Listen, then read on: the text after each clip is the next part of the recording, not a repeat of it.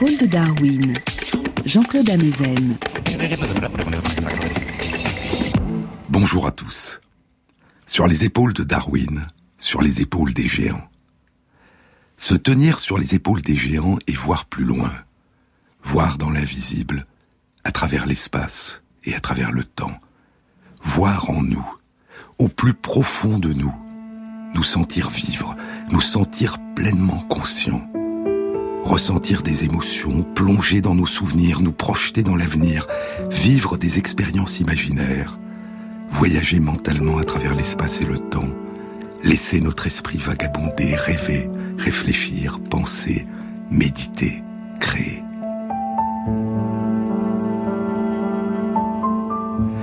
avec en permanence cette sensation, cette certitude, cette évidence que c'est de nous qu'il s'agit. Ce sentiment même d'être nous, dit Antonio Damasio, ce sentiment que ce que nous ressentons, c'est nous qui le ressentons. Ce que nous pensons, c'est nous qui le pensons. Ce que nous vivons, c'est nous qui le vivons. Durant les périodes où nous ne focalisons pas notre attention sur le monde qui nous entoure, lorsque nous sommes plongés dans nos pensées, dans nos souvenirs, ou lorsque nous laissons notre esprit vagabonder, une grande onde d'activité électrique parcourt continuellement notre cerveau, synchronisant les activités de régions distantes sous la forme d'oscillations de grande amplitude et de fréquences très lentes, une nouvelle vague environ toutes les 10 secondes.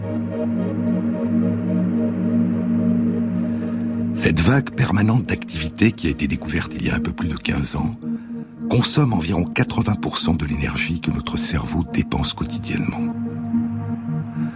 En écho à ce que les astrophysiciens ont appelé l'énergie sombre de l'univers, invisible, de nature inconnue, et dont ils pensent qu'elle pourrait constituer plus de 80% de l'énergie de l'univers, cette énergie qui permet d'harmoniser les activités des différentes régions de notre cerveau durant nos veilles, et aussi à un moindre degré durant notre sommeil, cette énergie a été appelée l'énergie sombre du cerveau. Durant nos périodes de veille et de sommeil où nous ne sommes pas en prise directe avec les événements du monde extérieur, et lorsque nous sommes en train de réaliser des activités qui nous sont devenues habituelles et routinières, cette énergie sombre de notre cerveau alimente nos souvenirs, notre imagination, nos pensées, nos rêves éveillés, nos intuitions, notre déchiffrage conscient et inconscient de la signification de notre existence. C'est ce mode de fonctionnement essentiel de notre cerveau auquel les chercheurs en neurosciences avaient donné jusque-là le nom de mode de fonctionnement par défaut, par défaut, quand rien apparemment ne se passe et que nous sommes plongés en nous-mêmes. Mais pendant ce temps, en permanence, nos sens détectent et enregistrent les modifications du monde extérieur. Nous voyons ce qui est devant nos yeux. Nous entendons les sons environnants. Nous sommes sensibles à ce qui nous touche. Nous sentons les odeurs. Mais l'immense majorité de ces perceptions sont inconscientes. Elles n'émergent pas à notre conscience. Et dans les régions de notre cerveau qui répondent les premières à une image, à un son, à un souffle d'air sur notre peau, à une odeur, ces perceptions inconscientes se traduisent par des vaguelettes d'ondes rapides, brèves et localisées, comme de brefs tremblements. Mais sous la surface de ces successions de brèves vaguelettes rapides que font surgir nos perceptions inconscientes, notre conscience continue à se déployer au rythme lent de ce mouvement de marée qui parcourt en permanence notre cerveau, qui nous emporte et nous construit dans ce présent intérieur qui s'écoule en nous et dans lequel nous nous écoulons. Ces états de conscience, nous les vivons dans ce que nous nommons le présent, ici, en nous et maintenant. Mais c'est une forme étrange de présent. Le présent, dit Pierre Reverdy, le présent est fait de déformations du passé et d'ébauches imprécises de l'avenir. L'avenir nous tourmente, dit Gustave Flaubert. L'avenir nous tourmente, le passé nous retient. C'est pour cela que le présent nous échappe. C'est une forme étrange de présent qui se déploie en nous dans une durée indéfinie, entre mémoire et anticipation, entre nostalgie et attente, entre souvenir et désir, entre déjà plus et encore à venir. Mais qu'un événement nouveau, inattendu, mobilise soudain notre attention et émerge à notre conscience, et notre sensation du présent se modifie immédiatement. À chaque fois que notre attention est mobilisée par un événement particulier, en nous ou autour de nous, et que cet événement parvient à notre conscience, les lentes oscillations de la mer intérieure qui nous parcourent diminuent dans de nombreuses régions de notre cerveau et sont remplacées par des oscillations plus rapides et durables. Ces ondes plus rapides d'activité apparaissent soudain comme des ronds dans l'eau qui se forment autour d'un caillou qui a brisé soudain la surface de l'eau. Elles s'amplifient, se propagent et se synchronisent en s'étendant sur de grandes distances. Un événement dans le monde qui nous entoure a soudain mobilisé notre attention. La perception de l'événement devient consciente et notre sensation du présent, soudain, s'est modifiée. Nous ne sommes plus simplement conscients, conscients de nous-mêmes, de nos émotions et de nos pensées, nous sommes devenus conscients de quelque chose de particulier qui est en train de se produire à l'instant dans le monde qui nous entoure. Ce monde où l'écoulement du temps est celui des horloges, des montres et des chronomètres. Nous sommes soudain en phase avec ce monde qui nous entoure ici et maintenant, dans le présent. Mais qu'est-ce que le présent?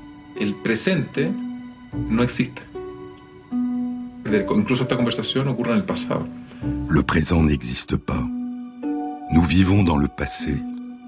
Le mystère du temps traverse la science. C'est un extrait d'un film splendide de Patricio Guzman dont je vous ai déjà parlé, Nostalgie de la lumière. Gaspar Galaz est un astronome. Il explore les vastes étendues de ciel qui se déploient au-dessus des télescopes de l'observatoire géant de Cerro Tololo, au nord du Chili, sur les hauts plateaux du désert d'Atacama. Il est en train de parler à Patricio Guzman. Todas las experiencias que uno tiene en la vida en realidad y lo, digamos sensoriales, de, incluso esta conversación ocurren en el pasado. Toutes nos expériences, y compris cette conversation, ont lieu dans le passé. Aunque sean millonésimas o milésimas de segundo. Même s'il ne s'agit que de millionièmes de seconde. La cámara que yo estoy mirando ahora está a unos cuantos metros de distancia y por lo tanto está a unos La caméra que je regarde en ce moment se trouve à quelques mètres. millonésimas de. o algo así, digamos, de, de- de tiempo atrás, en el pasado, Elle est donc depuis quelques millionièmes de seconde déjà dans le passé eh, respecto al tiempo que yo, que yo tengo en mi reloj. par rapport au temps indiqué sur ma montre. Porque la señal se demora en llegar. Le signal met du temps à arriver. La luz de la cámara o la luz tuya reflejada, reflejada se demora en llegar a mí, digamos. La lumière que reflète la caméra ou que tu reflètes me parvient avec un décalage. Una fracción de segundo. Un- De, una fracción muy pequeña de segundo. Porque la velocidad de la luz es muy rápida. Un décalage infime, car la vitesse de la lumière est rapide. ¿Cuánto tarda la luz de la luna en llegar hasta aquí? Combien de temps met la lumière à nous parvenir de la Lune? Poco más de un segundo. Un peu plus d'une seconde. ¿Y el sol? Et du Soleil? Ocho minutos. 8 minutes. Nous ne voyons pas les choses telles que qu'elles sont au moment où la les voyons. Le présent n'existe pas. Le seul présent, poursuit Gaspard Galaz, le seul présent qui pourrait exister, c'est ce qu'il y a dans mon esprit, dans ma conscience. C'est ce qui se rapproche le plus du présent absolu. Et encore, Eh, parce que pendant que je pense, le signal tarde à se déplacer entre mes sens. Il y a un décalage.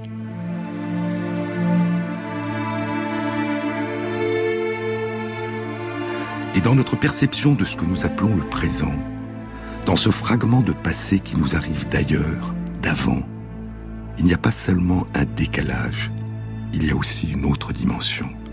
Ce que nous appelons le présent, nous ne pouvons en devenir conscients, en faire notre présent, que s'il dure. Ce que nous appelons le présent n'est pas un instant. Si nous ne percevons un événement que pendant un instant très bref, cet événement échappera à notre conscience. Dans un long article publié il y a deux ans dans la revue Neuron, Stanislas Dehaene et Jean-Pierre Changeux faisaient la synthèse des recherches récentes sur les différences entre perception inconsciente et perception consciente. L'article était intitulé Approche expérimentale et théorique des processus conscients. Dehaene et Changeux présentent et discutent les résultats qui suggèrent l'existence d'une signature neurologique détectable des perceptions inconscientes et des perceptions conscientes, et ils proposent un modèle théorique qui pourrait rendre compte des mécanismes qui sont mis en jeu dans l'émergence de la perception consciente. Une image qui n'apparaît devant nos yeux que pendant moins de 5 centièmes de seconde, nous la percevons, mais nous ne le savons pas. Nous ne sommes pas conscients que nous la percevons, c'est ce qu'on appelle une image subliminale. Et pourtant, cette image peut s'imprimer pendant un temps court dans notre mémoire et prendre la forme d'un souvenir inconscient. Et ce souvenir inconscient peut avoir une influence sur nos activités mentales et nos comportements. Les images subliminales, disent Dehaene et Changeux, peuvent exercer pendant une durée brève une influence sur nos émotions, sur nos représentations du sens des mots, sur nos opérations arithmétiques simples et même sur certains de nos gestes. L'image subliminale du mot stop peut nous faire ralentir ou nous faire interrompre le geste que nous étions en train de réaliser. Et ainsi, bien que nous ne les ayons pas perçues consciemment, ces images peuvent avoir une influence sur nos représentations mentales et nos comportements. En d'autres termes, ce que nous vivons comme l'instant présent, ce que nous croyons découvrir comme un début, n'en est plus un. Il est déjà riche de débuts qui le précèdent et dont nous n'avons pas eu conscience. Et là où nous croyons percevoir un instant, il y a déjà une durée, un souvenir.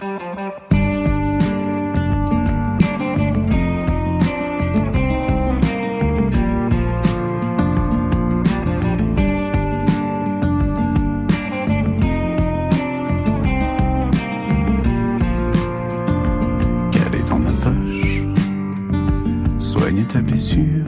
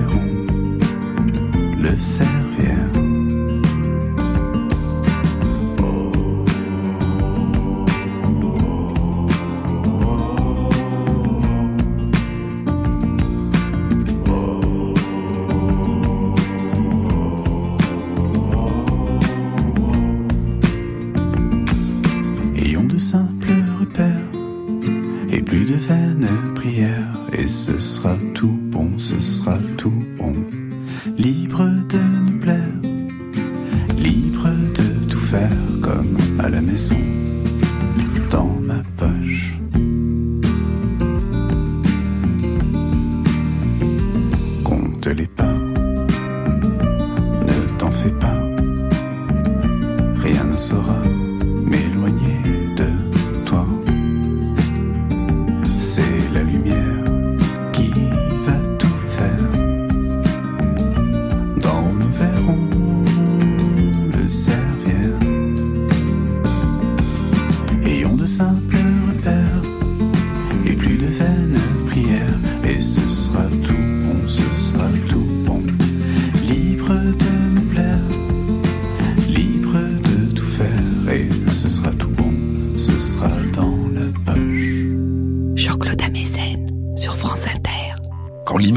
ou d'un objet nous est présentée très brièvement, nous n'avons pas conscience d'avoir vu cette image. C'est une image subliminale. Mais cette vue inconsciente de cette image a suffi à entraîner une activité électrique dans les régions de notre cerveau qui répondent à la vue d'un visage ou dans celles qui répondent à la vue d'un objet. Cette activité électrique correspond à une forme de signature neurologique qui traduit la perception visuelle inconsciente d'une image de visage ou d'un objet. Et cette activité électrique augmente progressivement, linéairement, proportionnellement à la netteté de l'image et à sa durée de présentation durant les 2 à 3 dixièmes de seconde qui suivent la présentation de l'image. Comme un écho à l'image qui a déjà disparu, un bref écho de 2 à 3 dixièmes de seconde qui ne parvient pas à la conscience, puis disparaît. Mais si l'image du visage est présentée pendant au moins 5 centièmes de seconde, elle sera le plus souvent perçue consciemment. Dans ces conditions, le premier écho bref d'activité électrique d'une durée de 2 à 3 dixièmes de seconde, qui est associé à la perception visuelle inconsciente, est suivi d'une deuxième vague d'activité électrique. Cette deuxième vague d'activité électrique a été appelée la vague lente tardive. Souvenez-vous, je vous en ai déjà parlé. La vague lente tardive est importante, durable. Elle se propage à différentes régions du cerveau qui entrent en résonance les unes avec les autres. Leur activité se synchronise et l'information circule alors dans une grande partie du cerveau qui la redistribue à son tour. Et cette vague lente tardive s'accompagne d'une perception consciente de l'image. Il s'agit d'une forme de signature neurologique, d'une perception visuelle consciente. Nous savons alors que nous avons vu une image, et nous pouvons le dire. Cette image nous a été projetée pendant une durée d'au moins 5 centièmes de seconde, mais quand avons-nous commencé à la voir consciemment? Plusieurs études, dont la plus récente publiée il y a un mois et demi dans la revue Science par Sid Quider, Stanislas Dehaene, Ghislaine Dehaene-Lamberts et leurs collègues, concernait l'exploration de la perception visuelle consciente chez des bébés âgés de 5 mois, plusieurs études suggèrent indirectement que la perception consciente d'une image débute avec la vague lente tardive, c'est-à-dire chez des personnes adultes, 2 à 3 dixièmes de seconde après la présentation de l'image. Si l'image n'est restée présente qu'un dixième de seconde, la vague lente tardive a donc débuté 1 à 2 dixièmes de seconde après la disparition de l'image, mais nous ne sommes pas conscients que l'image qui émerge à notre conscience a déjà disparu. Nous avons alors l'impression d'avoir devant nos yeux une image, alors qu'elle n'est plus là. L'image du passé qui surgit à notre conscience ne surgit pas comme un souvenir, mais comme une image de l'instant présent. Une image est soit subliminale, soit consciente en fonction de sa durée de présentation. Si sa durée de présentation est inférieure à 5 centièmes de seconde, elle n'émergera pas à notre conscience. Il y a là ce qu'on appelle un phénomène de seuil, un phénomène de tout ou rien. Mais il y a aussi d'autres cas où les différences ne sont pas aussi tranchées. Par exemple, si on nous présente pendant une durée d'au moins 5 centièmes de seconde un dessin peu net, peu visible, il émergera ou non à notre conscience en fonction de notre degré d'attention. Parfois, nous serons conscients de l'avoir vu, parfois non. Et dans de tels cas, un phénomène apparemment étrange a été récemment décrit. L'étude a été publiée au début de cette année dans la revue Current Biology. Elle a été réalisée par Claire Sergent et ses collègues, dont Lionel Nakache, Laurent Cohen et Catherine Talon-Baudry les chercheurs avaient présenté à des personnes une succession d'images qui chacune contenait deux cercles, l'un à droite, l'autre à gauche. Dans l'un de ces cercles apparaissait pendant une durée de 5 centièmes de seconde une image peu visible, une série de lignes parallèles de très faible contraste. Et selon les images, les lignes parallèles pouvaient être orientées dans des directions différentes. Elles étaient soit verticales, soit horizontales, soit obliques, descendant du haut à gauche vers le bas à droite, ou descendant du haut à droite vers le bas à gauche. Puis les chercheurs demandaient aux personnes de leur dire si elles avaient vu les lignes parallèles dans l'un des deux cercles, et si oui, de leur dire quelle était l'orientation de ces lignes. Dans les conditions de l'étude, les personnes voient les lignes parallèles et détectent leur orientation dans 80% des images.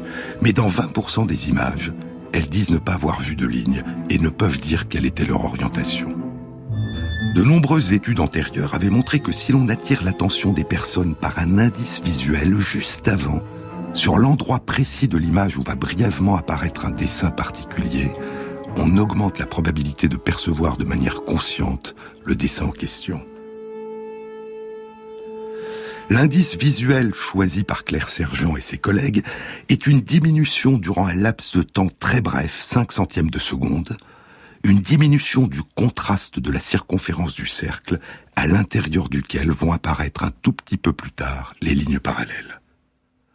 Lorsque cet indice visuel apparaît un dixième de seconde ou deux dixièmes de seconde avant l'apparition des lignes parallèles, la fréquence de la perception visible des lignes parallèles et de la détection de leur orientation augmente. Mais si l'indice visuel apparaît plus de deux dixièmes de seconde avant l'apparition des lignes parallèles, il n'y a pas d'amélioration de la perception consciente. Et si l'attention de la personne est détournée, si l'indice visuel attire l'attention sur un autre endroit de l'image, sur l'autre cercle, celui dans lequel les lignes parallèles n'apparaîtront pas, alors la perception consciente des lignes parallèles par la personne sera moins fréquente encore qu'en l'absence d'indice visuel. Ainsi, attirer très peu de temps à l'avance notre attention sur l'endroit où va apparaître très brièvement un dessin peu visible augmente à la fois notre capacité à percevoir consciemment ce dessin et à en décrire les principales caractéristiques. Dit autrement, le fait de mobiliser notre attention favorise l'émergence de nos perceptions dans notre conscience. Puis Claire Sergent et ses collègues ont réalisé des explorations qui constituaient la partie véritablement originale et surprenante de leur étude. Les chercheurs ont utilisé le même indice visuel pour attirer l'attention des personnes après que les lignes parallèles aient disparu, sur l'endroit où elles étaient apparues. L'indice visuel apparaissait soit un dixième de seconde, soit deux dixièmes de seconde, soit quatre dixièmes de seconde après la disparition des lignes parallèles. Et cet indice, quand il apparaissait même près d'une demi-seconde après la disparition des lignes parallèles, augmentait considérablement la fréquence de la perception consciente par les personnes de ces lignes parallèles et de la détection de leur orientation. L'image qui n'avait pas été vue de manière consciente, et qui n'aurait pas été vue de manière consciente si l'attention n'avait pas été attirée après coup, cette image émergeait alors à la conscience. Le commentaire qui accompagnait l'article était intitulé L'attention visuelle peut rendre visible le passé non vu. Il semble que les personnes ne soient pas conscientes qu'elles ne voient l'image qu'avec près d'une demi-seconde de retard.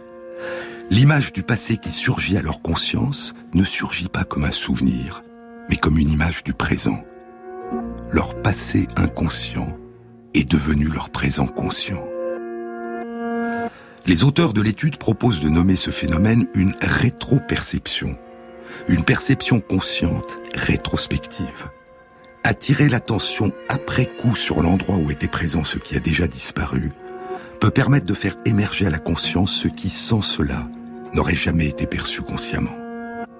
L'étude de Claire Sergent et de ses collègues indique que la trace d'une image disparue peut persister pendant au moins 4 dixièmes de seconde dans la mémoire inconsciente, puis soit disparaître, soit pénétrer dans la conscience si l'attention éveille ce souvenir. Et l'attention, qui se fixe soudain sur l'endroit où nous avions vu l'image sans savoir que nous l'avions vue, déclenche alors probablement cette vague lente tardive qui parcourt une grande partie du cerveau et permet à cette trace, à ce souvenir inconscient, d'accéder à la conscience. Le délai maximum qu'ont exploré les chercheurs dans leur étude était de 4 dixièmes de seconde après la disparition de l'image. Ce délai pourrait-il être encore plus grand? Certaines études ont détecté la persistance dans le cerveau de traces inconscientes de certaines perceptions pendant plus d'une seconde. Une mobilisation de l'attention pourrait-elle les faire émerger à la conscience avec une seconde de retard sur l'événement, ou plus encore? On ne le sait pas. Mais El presente no existe. le présent n'existe pas. Un cierto atraso, digamos. Il y a toujours un décalage.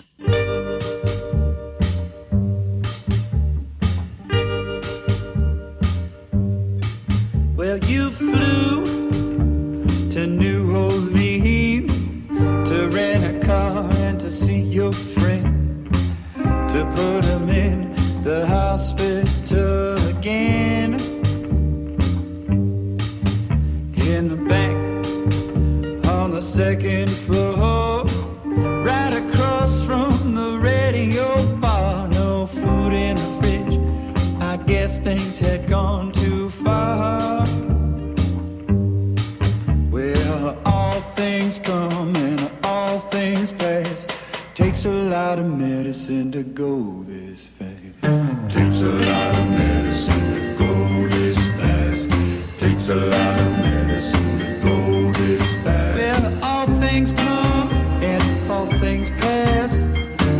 A lot of medicine to go this fast.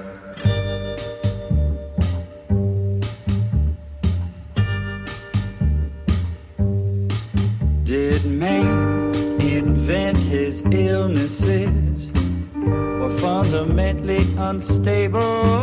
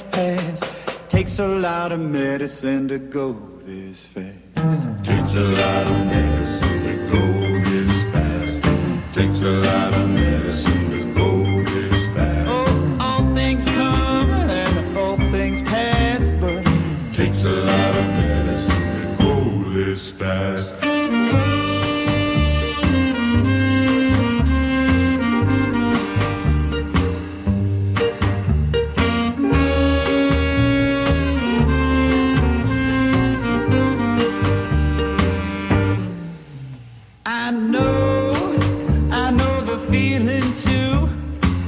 I know that's why I'm here with you.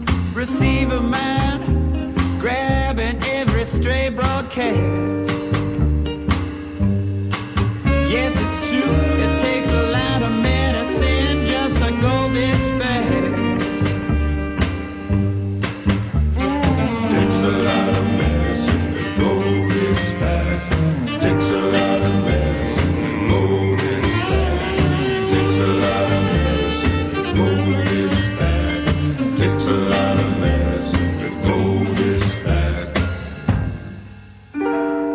Les épaules de Darwin, Jean-Claude Amezen sur France Inter.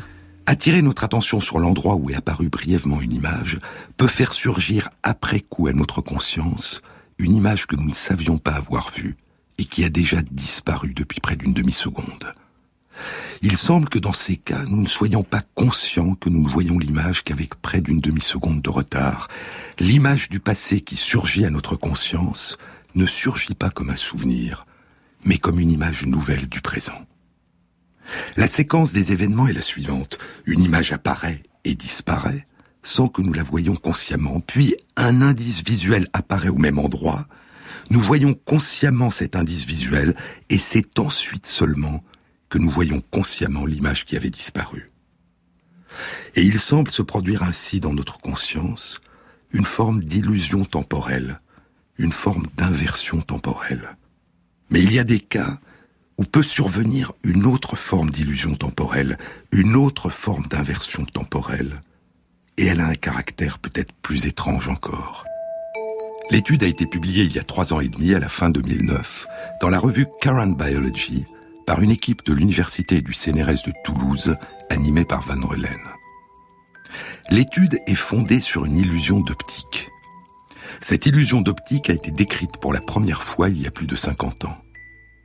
Elle survient lorsqu'on dispose un ou plusieurs objets qui demeurent immobiles sur un fond qui, lui, se met à tourner comme un manège. Périodiquement, à intervalles réguliers, le ou les objets immobiles sur le fond qui tourne semblent disparaître, puis réapparaître, puis redisparaître, et ainsi de suite. Mais les objets restent présents. C'est notre conscience qui les perd de vue, puis les retrouve, puis les perd à nouveau. Cette illusion a été nommée une cécité induite par le mouvement, parce que le mouvement du fond de l'écran qui tourne nous rend aveugles par intermittence. Dans cette étude, le dessin d'un petit cercle immobile de couleur verte a été disposé sur un fond qui se met à tourner. Les personnes croient voir le cercle apparaître puis disparaître à intervalles réguliers et elles indiquent aux chercheurs le moment où elles cessent de voir le cercle et le moment où elles le voient à nouveau, permettant ainsi aux chercheurs de calculer le rythme moyen de ces disparitions et de ces réapparitions du petit cercle.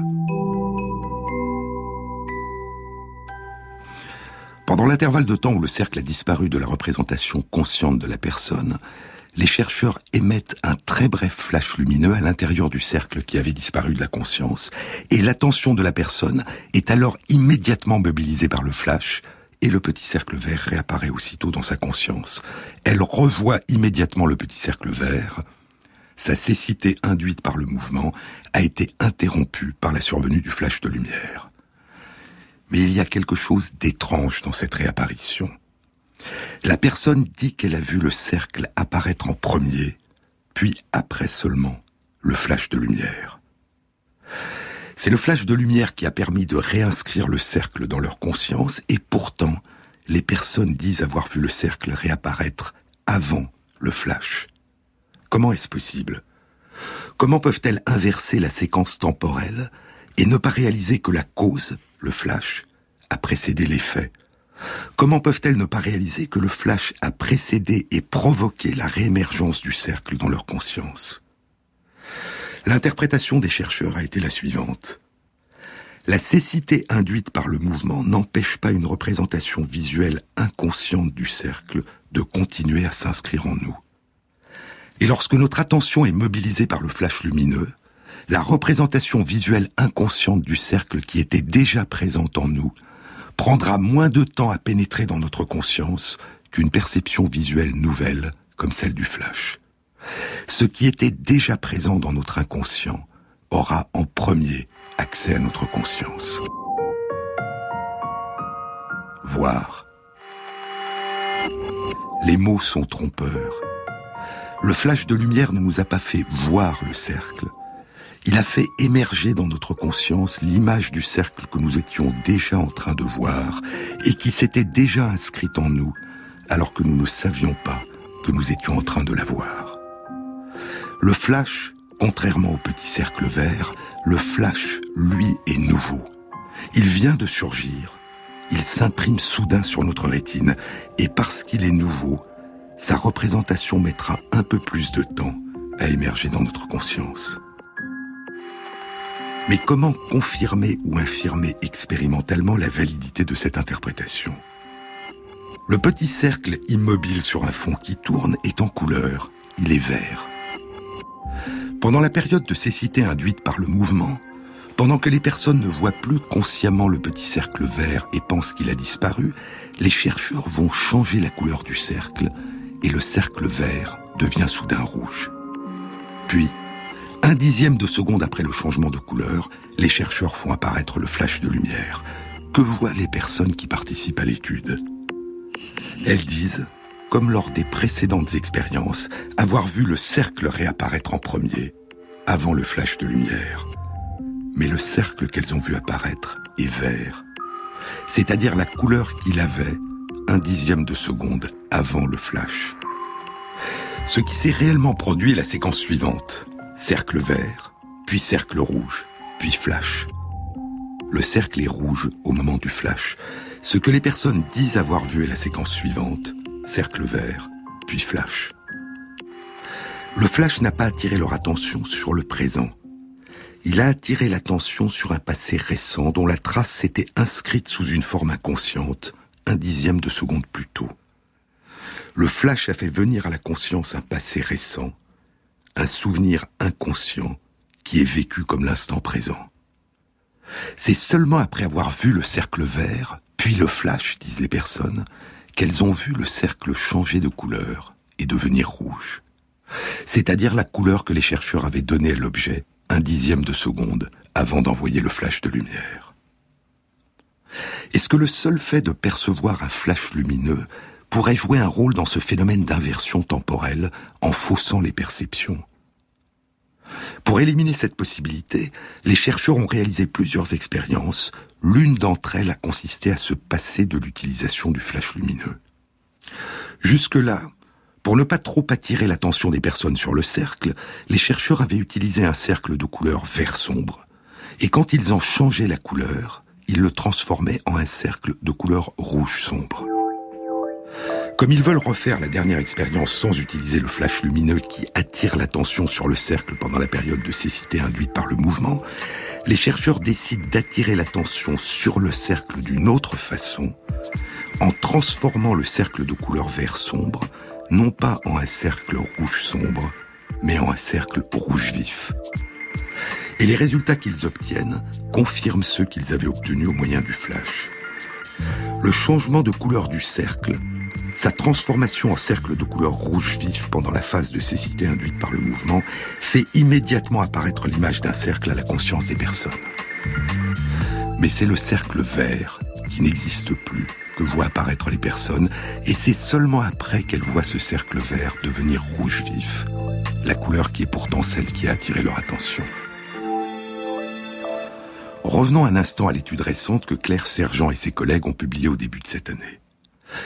D'abord des lignes parallèles qui n'ont pas été vues consciemment et qui ont disparu depuis près d'une demi-seconde, puis l'indice visuel qui attire l'attention sur l'endroit où ces lignes étaient apparues, transformant le souvenir inconscient de l'image en une perception consciente.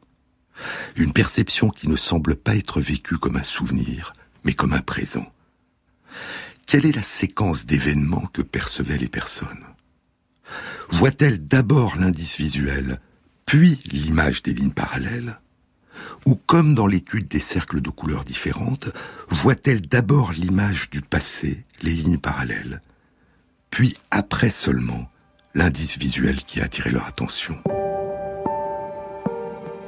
Le souvenir inconscient du passé, le souvenir inconscient des lignes parallèles, accède-t-il à la conscience un peu plus tôt ou un peu plus tard que l'indice qui vient d'apparaître? L'étude ne le dit pas. Mais dans tous les cas, que l'image d'un passé récent surgisse dans notre conscience juste avant ou juste après l'événement présent qui lui a permis d'accéder à notre conscience, le plus étrange est que nous vivions ce passé récent comme un présent que nous ne sachions pas qu'il s'agit déjà d'un souvenir.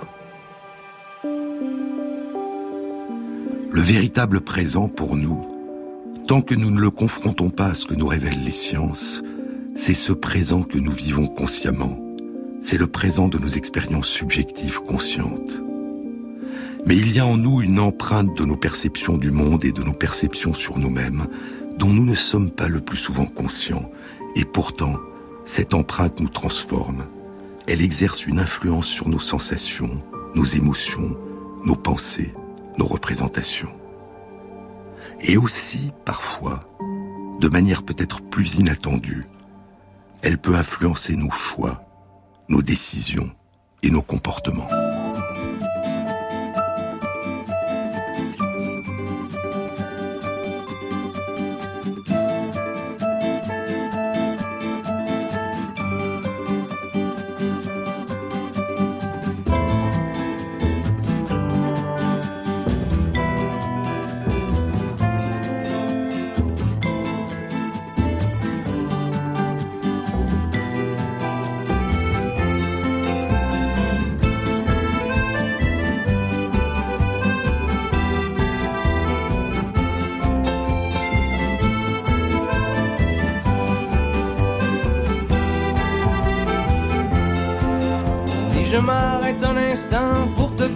De ma vie, juste comme ça, tranquillement, dans un bar rue Saint-Denis.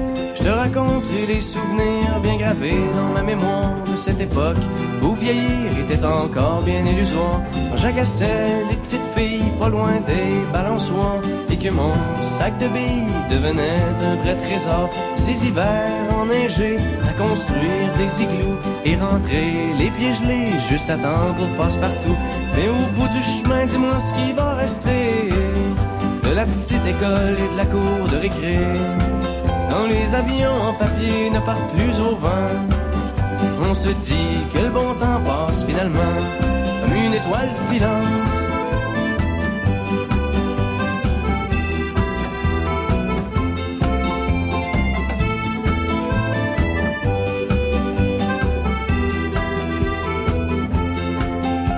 Je m'arrête un instant pour te parler de la vie, je constate que bien souvent on choisit pas mais on subit et que les rêves des ticus s'évanouissent ou se refoulent dans cette réalité crue qui nous embarque dans le moule. La trentaine, la bédaine, les morveux, l'hypothèque, les bonheurs et les peines, les bons coups et les échecs. Travailler, faire de son mieux, nager, s'en sortir et espérer être heureux un peu avant de mourir. Mais au bout du chemin, dis-moi ce qui va rester de notre petit passage dans ce monde effréné. Après avoir existé pour gagner du temps, on dira que l'on était finalement des étoiles filantes.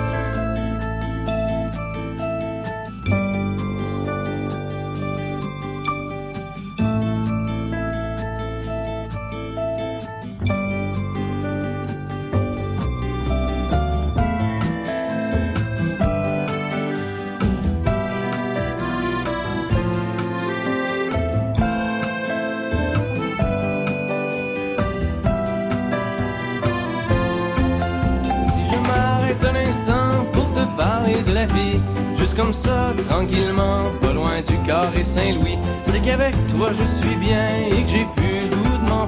Parce que tu sais, voir trop loin, c'est pas mieux que regarder en arrière. Malgré les vieilles amertumes et les amours qui passent, les chums qu'on perd en brume et les idéaux qui se cassent. La vie s'accroche et renaît comme les printemps reviennent dans une bouffée d'air frais qui apaise les cœurs en peine. Ça fait que si à soir t'as envie de rester avec moi, la nuit est douce, on peut marcher. Et même si on sait bien que tout dure rien qu'un temps, j'aimerais ça que tu sois pour un moment mon étoile filante.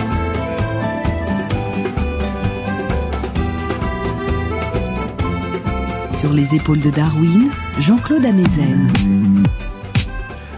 Il y a plus de 15 ans, en 1997, Antonio Damasio et ses collègues publiaient dans la revue Science une étude dont les résultats allaient causer une grande surprise. Je vous ai déjà parlé de cette étude.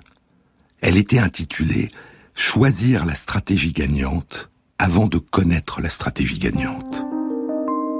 Les chercheurs avaient demandé à des personnes de participer à un jeu de cartes. Quatre tas de cartes sont disposés sur la table, les tas A, B, C et D. Toutes les cartes sont tournées face vers la table.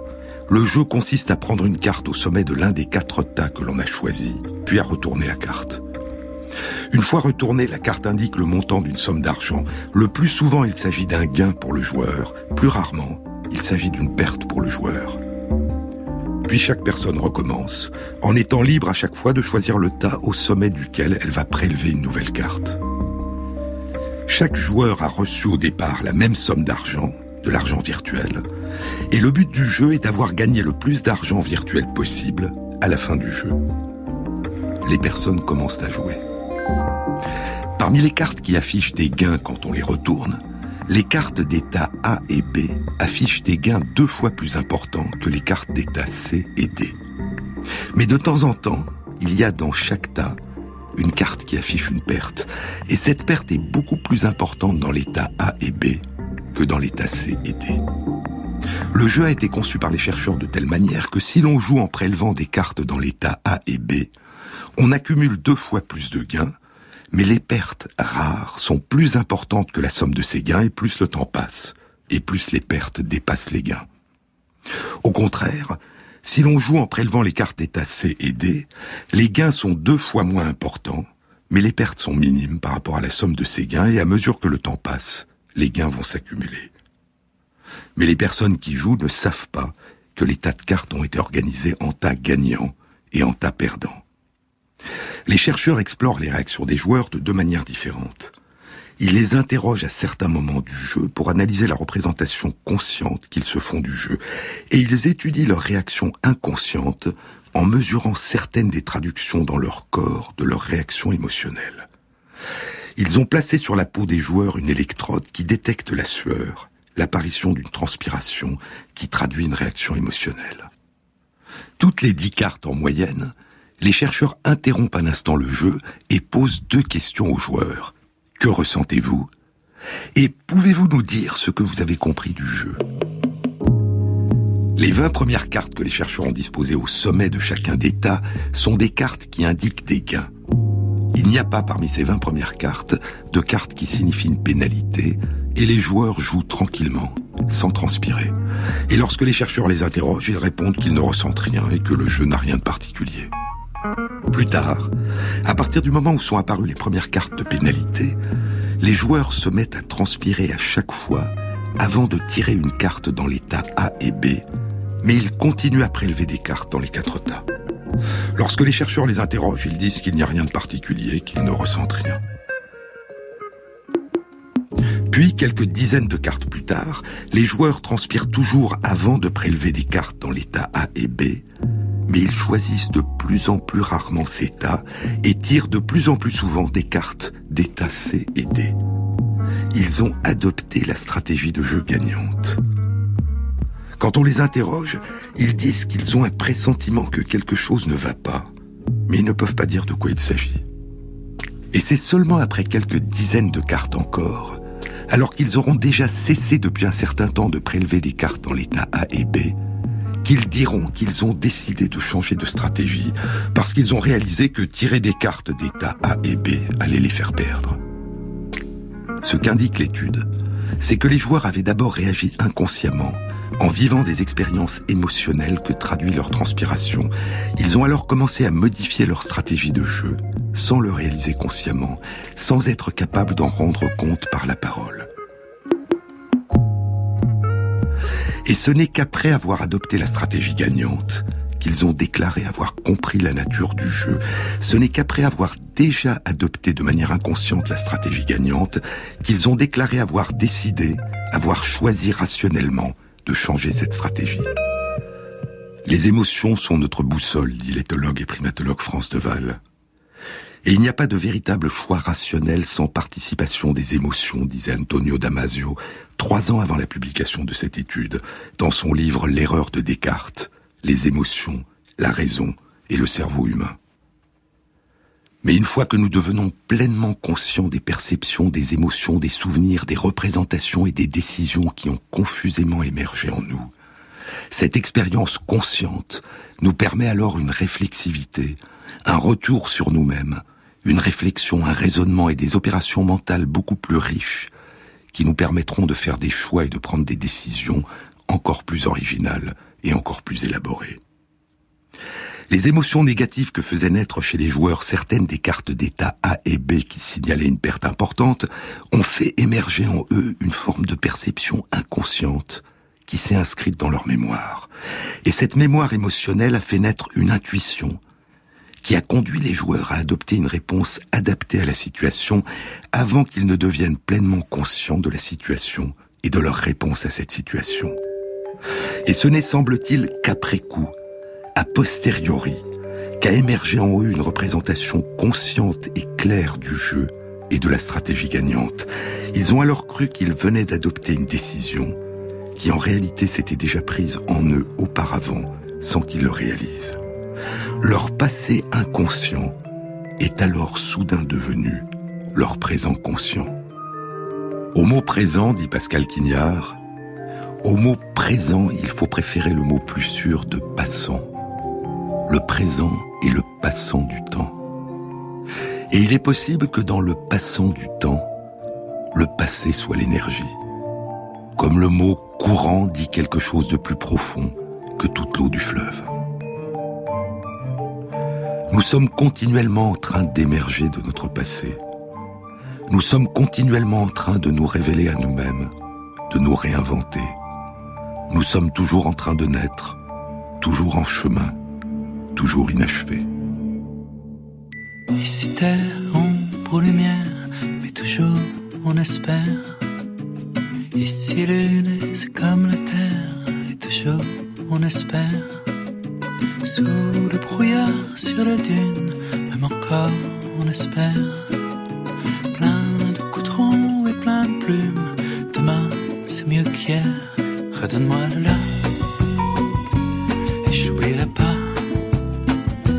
qu'on s'accorde une fois.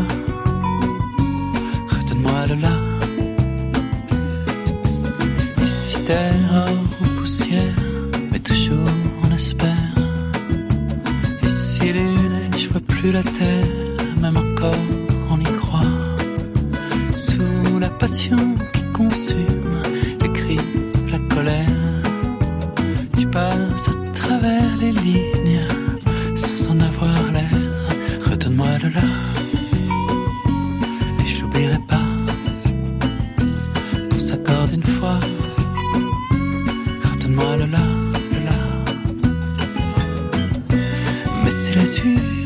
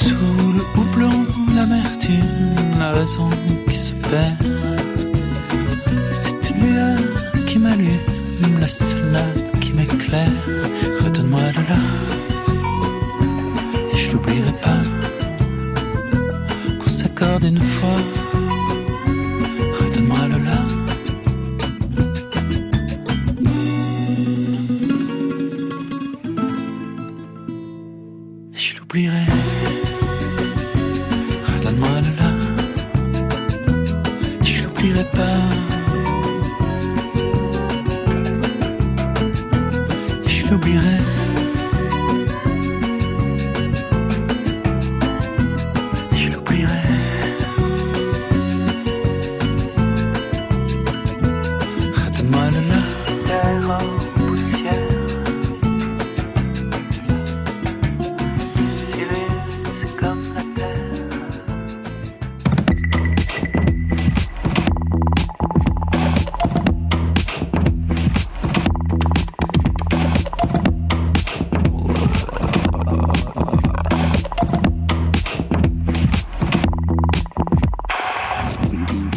Émission a été réalisée par Christophe Imbert avec à la prise de son Patrick Henry, au mixage Alexandre Chenet et Thierry Dupin pour la programmation des chansons.